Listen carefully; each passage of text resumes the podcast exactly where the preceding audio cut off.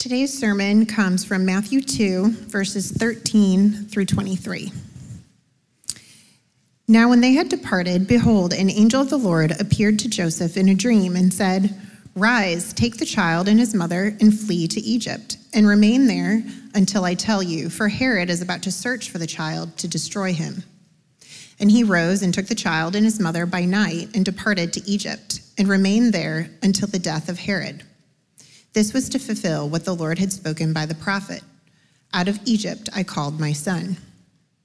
Tricked by the wise men, became furious, and he sent and killed all the male children in Bethlehem and in all the region who were two years old or under, according to the time that he had ascertained from the wise men. Then was fulfilled what, the, what was spoken by the prophet Jeremiah.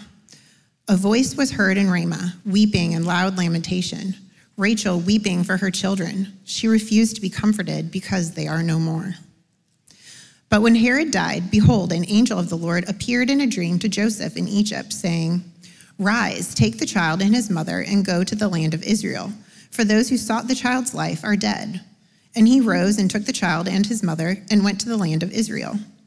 But when he heard that Archelaus was reigning over Judea in the place of his father Herod, he was afraid to go there and being warned in a dream, he withdrew to the district of Galilee. And he went and lived in a city called Nazareth, so that what was spoken by the prophets might be fulfilled, that he would be called a Nazarene. Early on in our trip out west during sabbatical, uh, we stayed in a, a hotel in San Diego. And through a unique set of circumstances, I was able to share the gospel with a young man, probably in his late 20s. And here is what happened. I was down at the front desk in the early morning hours, and this man was at the front desk, clearly having a pretty intense conversation with the front desk manager. And because of loud noise, he had been unable to sleep the night before. And so he was demanding that his room be comped by the front desk manager, who was unable to do it, had to call the manager of the hotel, and, and the, the manager supposedly was coming in because this couldn't be worked out. Anyway, so I engaged with him, and he began to share some. His grandfather had died a week earlier. His sister had committed suicide three years earlier. And he said he had no desire to be in San Diego, to be working this job, because he was from New Jersey. As I started to share the gospel, he quickly said, I know you're bringing religion into this, but let me just be clear. I will be happy when my room gets comped. I challenged him on that. Kindly, I challenged him that a favorable circumstance, such as his room being comped, wouldn't get rid of his anger, wouldn't get rid of the pain. But isn't that where we often go in a season of pain, in a season of weeping? We may not ask for our room to be comped, but we ask for something to happen, some change in situation or circumstance that will get rid of the pain or dry up the tears or end the season of weeping. At the center of this passage is a prophecy that's about weeping. And it's evident why there is weeping. Children are being killed. And we're going to get into that. But if ultimately a change in circumstance or a change in situation doesn't sustain us through seasons of weeping, then what does? In your own season of weeping right now, whatever it may be, your own crisis, what sustains you through that season of weeping.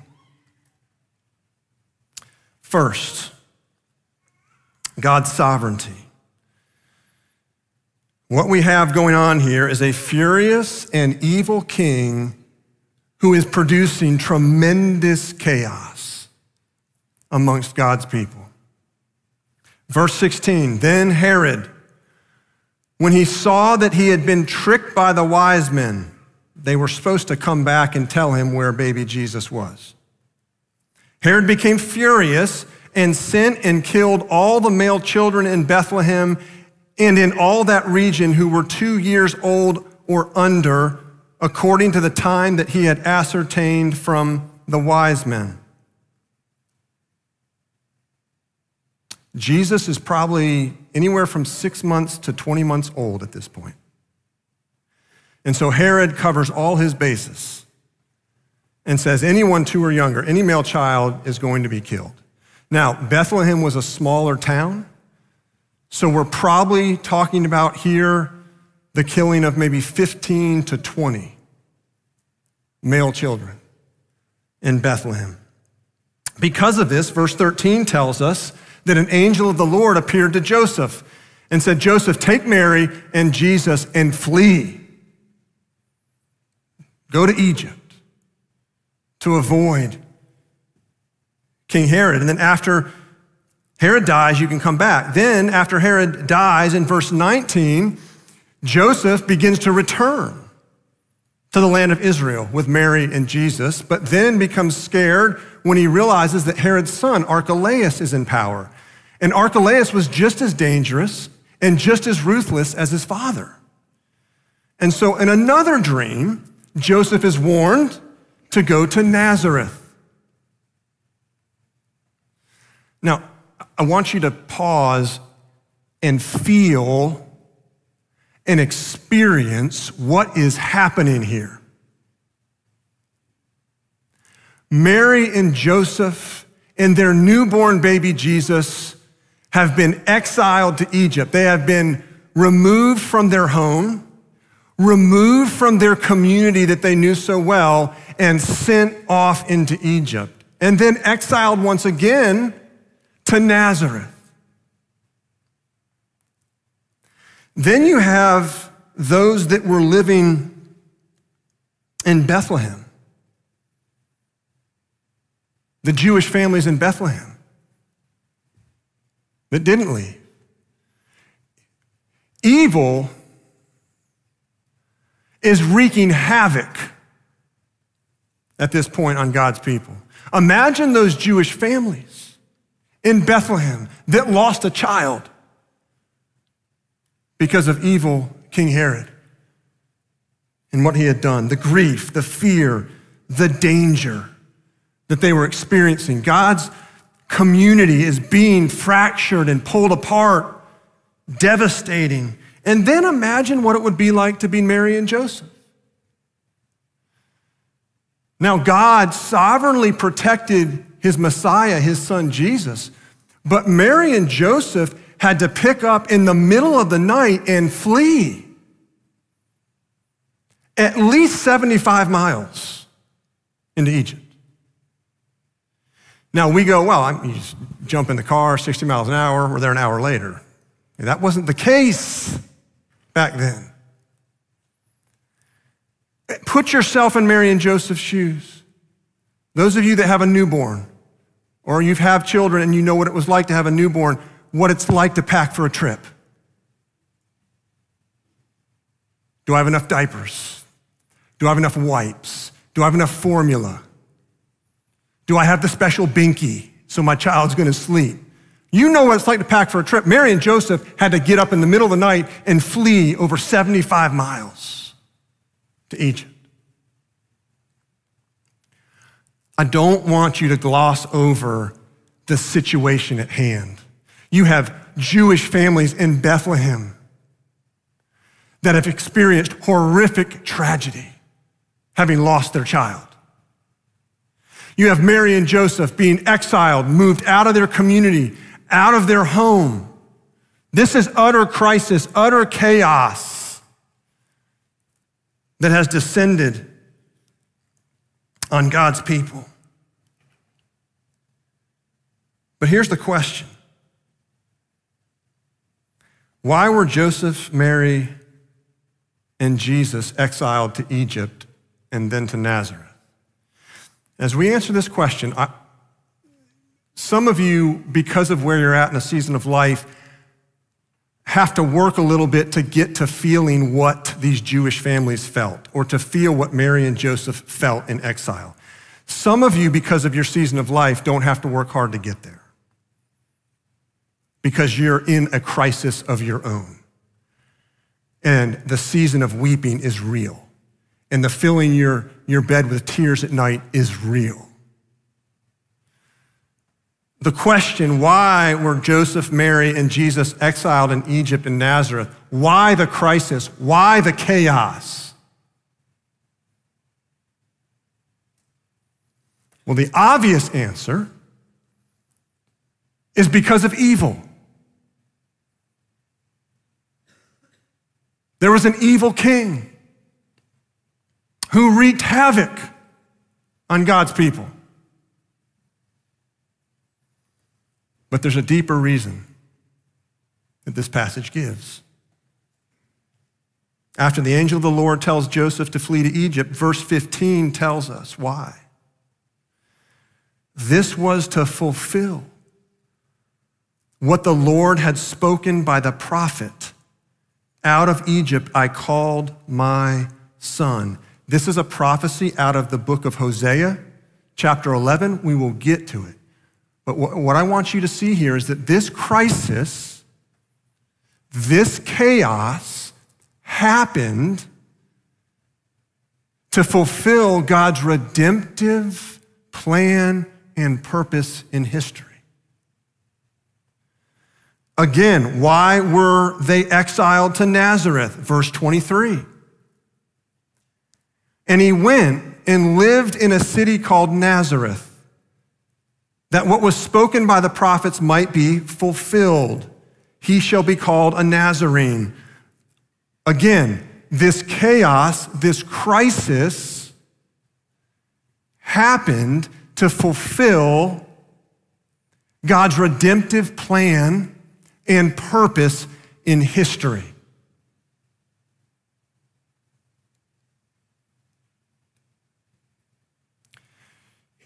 Your crisis, your chaos is not an accident. Your crisis and chaos falls underneath the sovereign hand of God. Psalm chapter 2, verses 2 to 3. The kings of the earth set themselves, and the rulers take counsel together against the Lord and against his anointed, saying, Let us burst their bonds apart and cast away their cords from us. The history of the church and the history of God's people is strewn with blood and tears. The rage of the devil, the rage of man has been unleashed on God's people, unleashed on his church throughout history. But that's not where Psalm 2 ends. Verses 4 to 6 He who sits in the heavens laughs. The Lord holds them in derision. Then he will speak to them in his wrath and terrify them in his fury, saying, As for me, I have set my king on Zion, my holy hill. King Jesus is on his throne, overseeing history, moving history exactly according to God's plan and purpose, and that includes your life. The question becomes is it reasonable to trust God when you don't understand what He's doing? Is it reasonable to trust God when you don't understand what He's doing? I've shared this before, but philosopher Basil Mitchell answers this with a, a really powerful parable. He says, Imagine you're in German occupied France during World War II, and you want to join the resistance movement against the Nazis. You're in a local bar one night, and a stranger walks up to you and introduces himself as the resistance leader. And he begins to tell you what the duties would be if you were to join this resistance against the Nazis. And he lays it out for you, and he helps you to determine his trustworthiness. And he says, You can say no right now and walk away. But if you join, know that your life will be at risk. And know that you will have to obey commands and obey procedures without ever seeing me face to face again. You'll have to trust in the operation, even if you're a little bit lack of understanding with the whys and the wherefores of what's going on. And so, as it progresses, you realize that sometimes the resistance leader is doing the obvious. He's helping members of the resistance, and you say, Thank heavens he's on our side.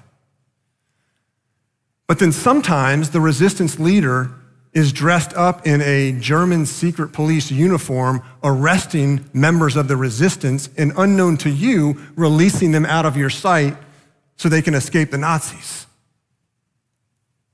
And it's not until the war's over that all the secrets are revealed, the, the true comrades are vindicated, Right? The traitors are exposed. Everything makes sense. In commenting on this parable, Os Guinness says this Evil is not a problem because God is too small, though doing his best, but because God is so great that we cannot be expected to know what he is doing. in your crisis, do you trust God?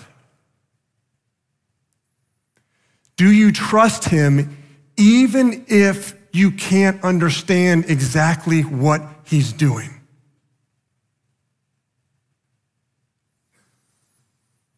What sustains you through seasons of weeping? First is God's sovereignty. But it doesn't stop there. Second, because of his unrelenting love for you. His unrelenting love. In the midst of this crisis, this chaos, this tragedy of Herod's rampage, that was horror for God's people. Two Old Testament prophecies are quoted and it's the context of these prophecies that delivers a very powerful message. The first prophecy is verse 15 Out of Egypt I called my son. This is a prophecy from Hosea chapter 11, verse 1. When Israel was a child, I loved him. And out of Egypt I called my son. Now, out of Egypt is referring to the Exodus. There are very strong parallels between the Exodus and between what's happening here in Matthew chapter 2. Just as Pharaoh was trying to destroy the Israelites, God's people, so here Herod is trying to destroy Christ. That's the connection between these two events. The remainder of Hosea chapter 11 after God's people are rescued out of Egypt, goes on to describe their unfaithfulness, to describe their sin. The entire book of Hosea is a metaphor of the relationship between Israel or the church, you and me, and God. Hosea was a man who married a woman named Gomer. He married her but Gomer very quickly became unfaithful. She became a wife of whoredom. She had other lovers. She conceived children in adultery. But instead of rejecting her, Hosea, as husband, loved her and ended up buying her back out of her awful slavery mercifully restoring her to a position of honor. The love of a husband towards an unfaithful wife is a metaphor of God's unconditional, unrelenting love towards his people, towards you, towards me. But what does this unconditional and unrelenting love of God look like? This brings us to the second prophecy in verse 18. It's going to answer this question. A voice was heard in Ramah, weeping in loud lamentation.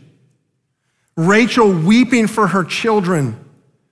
She refused to be comforted because they are no more. This is a prophecy from Jeremiah 31 15. Rachel was the wife of Jacob and the mother of Joseph and Benjamin, who became two of the tribes of Israel. Rachel was most likely buried in Ramah. That's why this shows up in this prophecy. And she was symbolically thought of as the mother of the nation of Israel. And so, what you have here is Rachel weeping from her tomb, so to speak, over God's children, the Israelites, who were being sent into exile. She was weeping over her children who would be no more because of exile. And those tears and that weeping in Jeremiah 31 15 climax here in Matthew 2 as now the mothers of Bethlehem are weeping because their children are no more, because Herod has killed them. But this prophecy is in here not to signal downcast weeping. It acknowledges the weeping, but this whole passage is lifting towards hope. In fact, in Jeremiah 31, two chapters later in verse 17, the Lord declares, There is hope for your future, and your children shall come back to their own country. And then by the end of Jeremiah 31, God is announcing his new covenant, which concludes with, For I will forgive their iniquity and I will remember their sin no more. The message here is that the exile is over. The heir to David's throne has come. The true Son of God has arrived. Jesus is the true Israelite. Out of Egypt I called my son, referring to the nation of Israel, but also pointing forward to the true Israelite Jesus, who was perfectly faithful, unlike Israel, unlike us. Jesus, the true Israelite who was faithful, who took on our unfaithfulness at the cross and then rose from the dead to secure our salvation.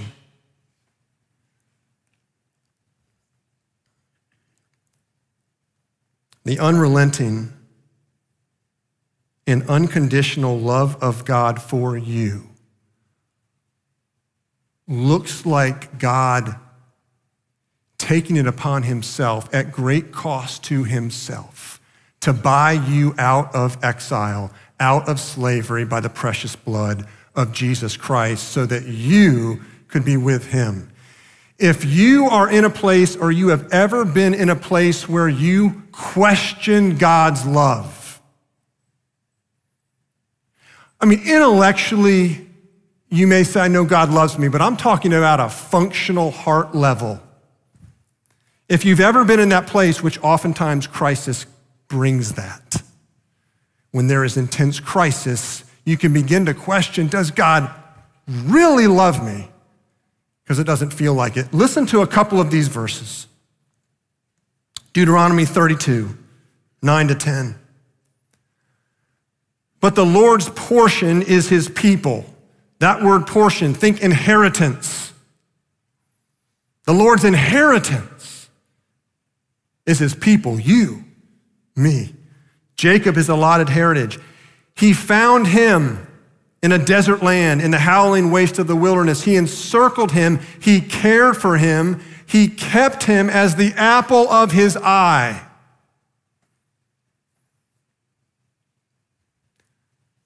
What a picture of God's love for his children. Ezekiel 16, 8. When I passed by you again and saw you, behold, you were at the age for love. And I spread the corner of my garment over you and covered your nakedness, your shame. I covered it. I made my vow to you and entered into a covenant with you, declares the Lord God, and you became mine. God loves you deeply because he loves his children deeply. Jean Vanier was a Christian leader who founded L'Arche communities, which were these communities that, that basically ministered to people with severe physical and, and, and mental disabilities. And he tells the story of this 76 year old woman named Francoise. She went by Mamie. She was 76. She was blind, bedridden, and incontinent. She could not feed or dress herself. She was unable to communicate through words. And yet, the staff at this specific large community loved Mamie. They took care of her just like Christ would. This visitor showed up at the community and was meeting with the director and, and, and getting kind of a tour of the place. And this visitor watched Mamie struggle, watched her you know, blind and weak and unable to dress herself and feed herself and unable to communicate with words. And, and offhandedly, this visitor asked the director, What's the point of keeping her alive?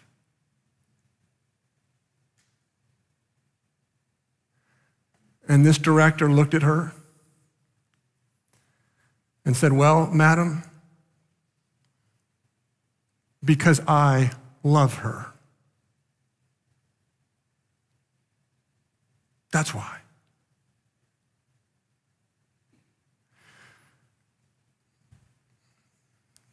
This 76 year old woman, in her blindness, in her weakness, unable to dress herself, feed herself, is an accurate picture of you and me in our spiritual condition.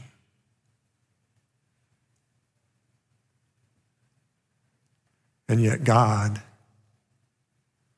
loves us right in the midst of our absolute sin and brokenness. Your chaos, your crisis that is producing tears and weeping is a result of sin. It's a result of sin and brokenness. Maybe your sin it may be somebody else's sin against you. Maybe it's some combination of both.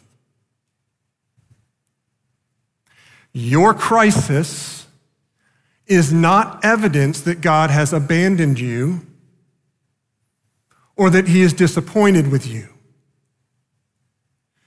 Your crisis is evidence of God's unrelenting love and passion over you. Hebrews 12, 6 says, For the Lord disciplines the one he loves. Now, it's unfortunate in our culture that that word discipline is a, is a negative word, typically. It's usually defined as punishment or something like that. But discipline is, is, is training. It's change, it's transformation. Hebrews 12, 7 says to endure hardship, crisis, chaos as discipline. The greatest picture, or a, a beautiful picture of discipline, biblically, is a potter's wheel. And the potter who is taking this lump of clay on the potter's wheel, spinning it, pressing it, forming it, shaping it into something beautiful. Your crisis is the tool that God is using sovereignly to shape you, to transform you. And it's all done out of love. His deep, unrelenting love for you, apple of his eye, because you're mine. That's why he does this. What sustains you through seasons of weeping? God's sovereignty. It's interesting. If you just stop there, if you say in your crisis, well, God's sovereign, that's true. But you can also then cast him as just a removed, harsh, sovereign king. That's why his unrelenting love with his sovereignty is so beautiful, but it doesn't stop there. What sustains you through seasons of weeping? His sovereignty, his unrelenting love, but finally, his identification. His identification. The last prophecy that gets quoted is in verse 23. He shall be called a Nazarene. Now, that is not a direct quote from the Old Testament. In fact, you won't find that in the Old Testament. So you say, well, what's going on there? What did the Old Testament prophets say that Matthew would write that? Well, it's all wrapped up in the, the term Nazareth or the city Nazareth or Nazarene. Nazareth was not a prestigious city. Okay, it was actually everything but a prestigious city. In fact, in John chapter 1, when Nathanael learns that Jesus is from Nazareth, he says, Can anything good come out of Nazareth? On top of that, in the book of Acts, when the first Christians were called Nazarenes, that was an expression that was meant to hurt. That was an expression that was meant to hurt. Had Jesus been known as Jesus of Bethlehem, that would have had overtones of majesty, kingship. That was, that was King David's birthplace, right? That would have had overtones of majesty and but Jesus of Nazareth, that has overtones of contempt and hatred. What Matthew is doing here in this phrase is summarizing what the Old Testament prophets had been saying the Messiah, Jesus, would be, and that is that he would be despised and that he would be hated. Who did Jesus regularly identify with in the Gospels? Who did he most regularly identify with in the Gospels? It was those who had experienced shame in three areas nakedness, filthiness, and isolation. Let's start with nakedness. In John chapter 8, the scribes and Pharisees bring a woman who had been caught in adultery before Jesus. She had been caught in the act of adultery meaning now she's ripped out in the public square in front of Jesus, maybe with a cloth around her, we don't know. But she was naked in the sense that she was vulnerable. She had been exposed in her sin. And the scribes and the Pharisees and the crowd says she needs to be stoned to death according to the law of Moses. And Jesus said, Those of you who have not sinned, pick up a stone and throw it at her. And nobody threw a stone. And Jesus said to her, Have they condemned you? She said, No. And he said, Neither do I condemn you. Jesus identified with the naked, the vulnerable. But he also identified with the filthy in Luke chapter 19. It records the story of Jesus' encounter with Zacchaeus, the tax collector, chief tax collector. Zacchaeus was a he was a cheat, he was a liar, he was a traitor, he was deceptive, he was hated. And Jesus sees him up in the tree and says, Zacchaeus, come down. I'm going to your house today. Scribes and the Pharisees didn't, I mean, they didn't know what to do with this. Made him so angry that Jesus would identify with a traitor and a cheat and a liar. And then when he gets to Zacchaeus' house, he proclaims salvation has come to this house today. Jesus identified with the filthy, but he also identified with the isolated. He healed lepers. It wasn't just that he healed them, how he healed lepers. He put his hand on them, he touched them. When they were untouchables in society, they were in leper colonies, they were outcasts. Jesus identifies with your shame. Your nakedness, your vulnerability, your filthiness, your isolation. Jesus was actually stripped naked on our behalf. He took our nakedness, He took our vulnerability.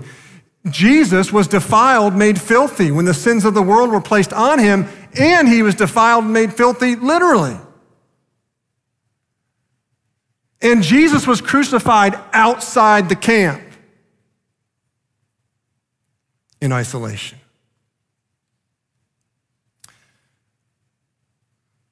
Jesus took on your nakedness so that you could be clothed with robes of righteousness.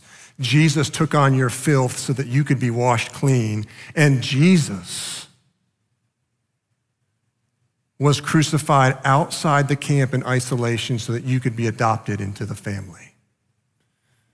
Jesus fully identifies with you in the midst of your crisis, whatever that is.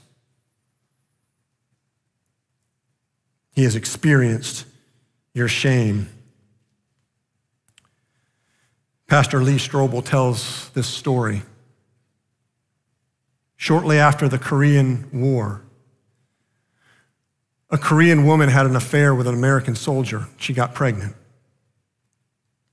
The American soldier went back to the States and she never heard from him again. And so she was pregnant with this girl. She gave birth to this little girl, but this little girl looked different than the other Korean children.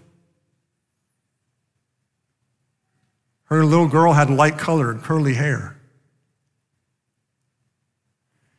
And in the Korean culture, children of mixed race are mocked and shamed and outcasts.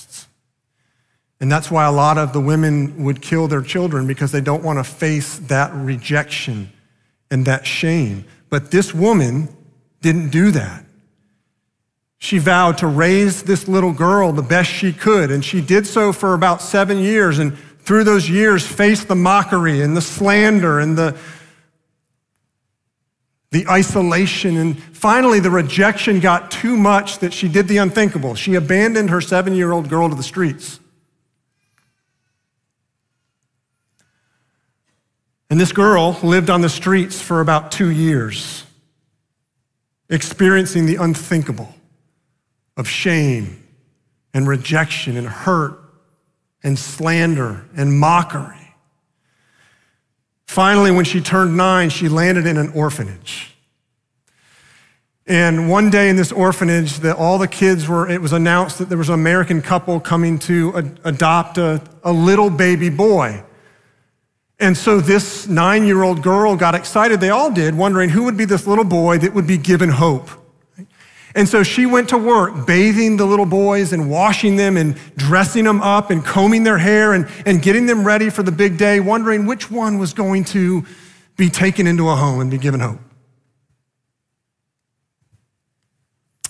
And the day came, this couple arrived, and this is what this nine year old girl recalled. She said it was like Goliath had come back to life. I saw the man with his huge hands lift up each and every baby. I knew he loved every one of them as if they were his own. I saw tears running down his face. And I knew if they could, they would have taken the whole lot home with them. He saw me out of the corner of his eye. She says, Now let me tell you, I was nine years old, but I didn't even weigh 30 pounds. I was a scrawny thing. I had worms in my body. I had lice in my hair. I had boils all over me. I was full of scars. I was not a pretty sight. But the man came over to me and he began rattling away something in English. And I looked up at him. Then he took his huge hand and laid it on my face. He was saying, I want this child. This child is for me.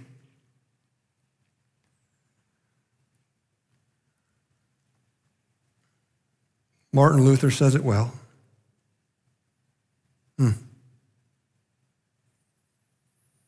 God receives none but those who are forsaken, restores health to none but those who are sick, gives sight to none but the blind, and life to none but the dead. He has mercy on none but the wretched, and gives grace to none but those who are in disgrace. Your crisis that is producing a season of weeping is not an accident. God is sovereign. And your crisis that is producing your season of weeping is not evidence of God abandoning you or moving away from you. It's evidence of God's unrelenting and unconditional and passionate love over you. And your crisis that is producing a season of weeping is not foreign to Jesus. He understands. And he identifies with you in the pain, in the shame, in the crisis. Let's pray.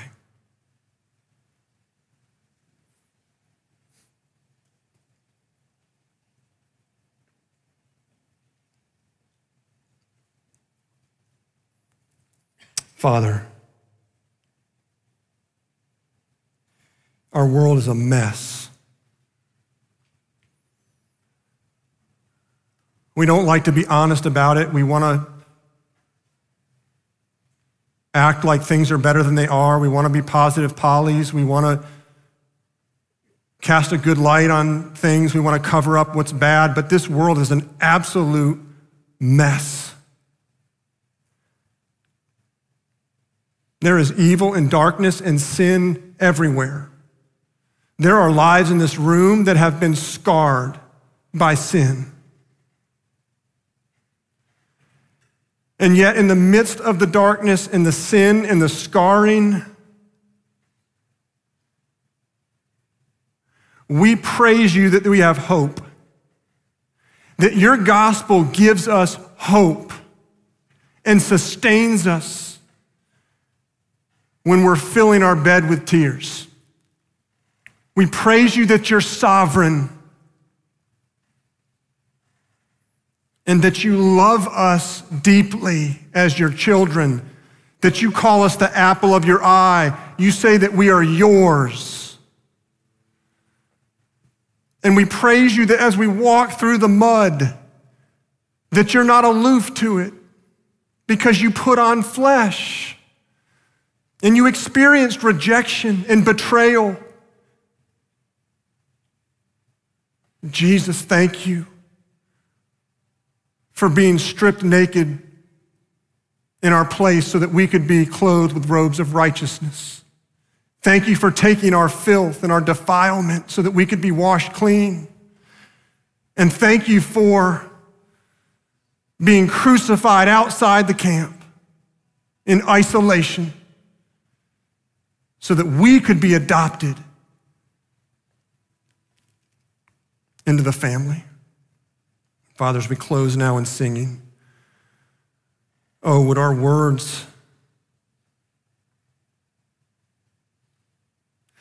would you help us to feel and to experience and to know the words we're singing and to believe them in the midst of our crisis? And would, would song serve the purpose as it does of lifting our hearts out of the, the mire and into your beautiful kingdom and the hope that we have.